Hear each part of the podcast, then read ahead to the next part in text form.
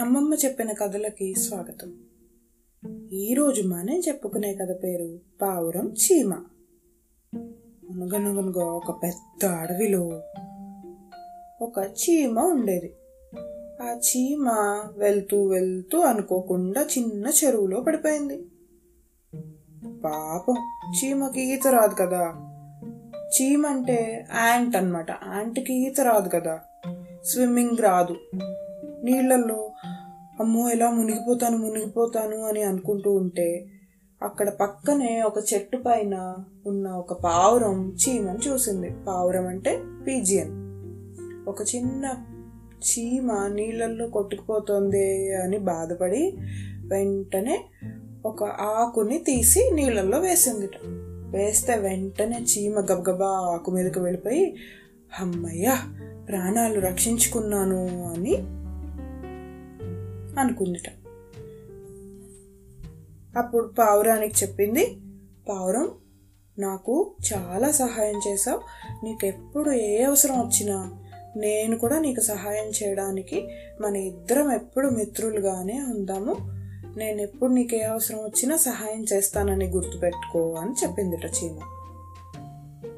సరే కొన్ని రోజులకి అనుకోకుండా ఒక వేటగాడు పావురాన్ని పట్టుకోవడానికి వచ్చాట.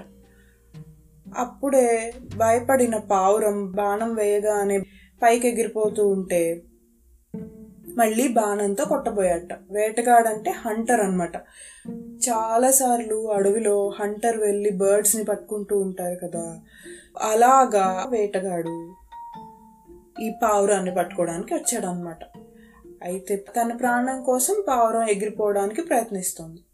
అప్పుడు ఇదంతా అక్కడే గడ్డిలో ఉండి చూసిన చీమ వెంటనే వెళ్ళి వేటగాన్ని బాగా గట్టిగా కుట్టిందిట.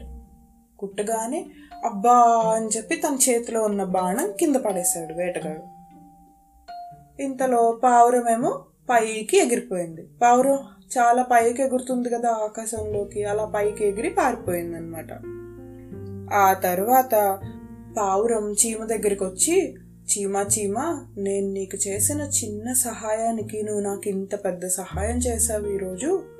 నీకు ఎలా కృతజ్ఞతలు చెప్పాలి అని అడిగిందిట. కృతజ్ఞతలు అంటే థ్యాంక్స్ చెప్పడం అనమాట ఎలా థ్యాంక్స్ చెప్పాలి నీకు నేను అని అడిగిన పావురానికి చీమ చెప్పింది సహాయం అనేది చిన్నది పెద్దది కాదు. ఆ రోజు నువ్వు నా ప్రాణాలు కాపాడావు కదా. అలాగే ఈ రోజు నేను నీ ప్రాణాలు కాపాడాను. కానీ అన్నిటికన్నా ముందు నా ఆపదలో ఉండి నువ్వు నన్ను కాపాడిన వాడు కాబట్టి నా మిత్రుడివి నువ్వు ఎప్పటికీ.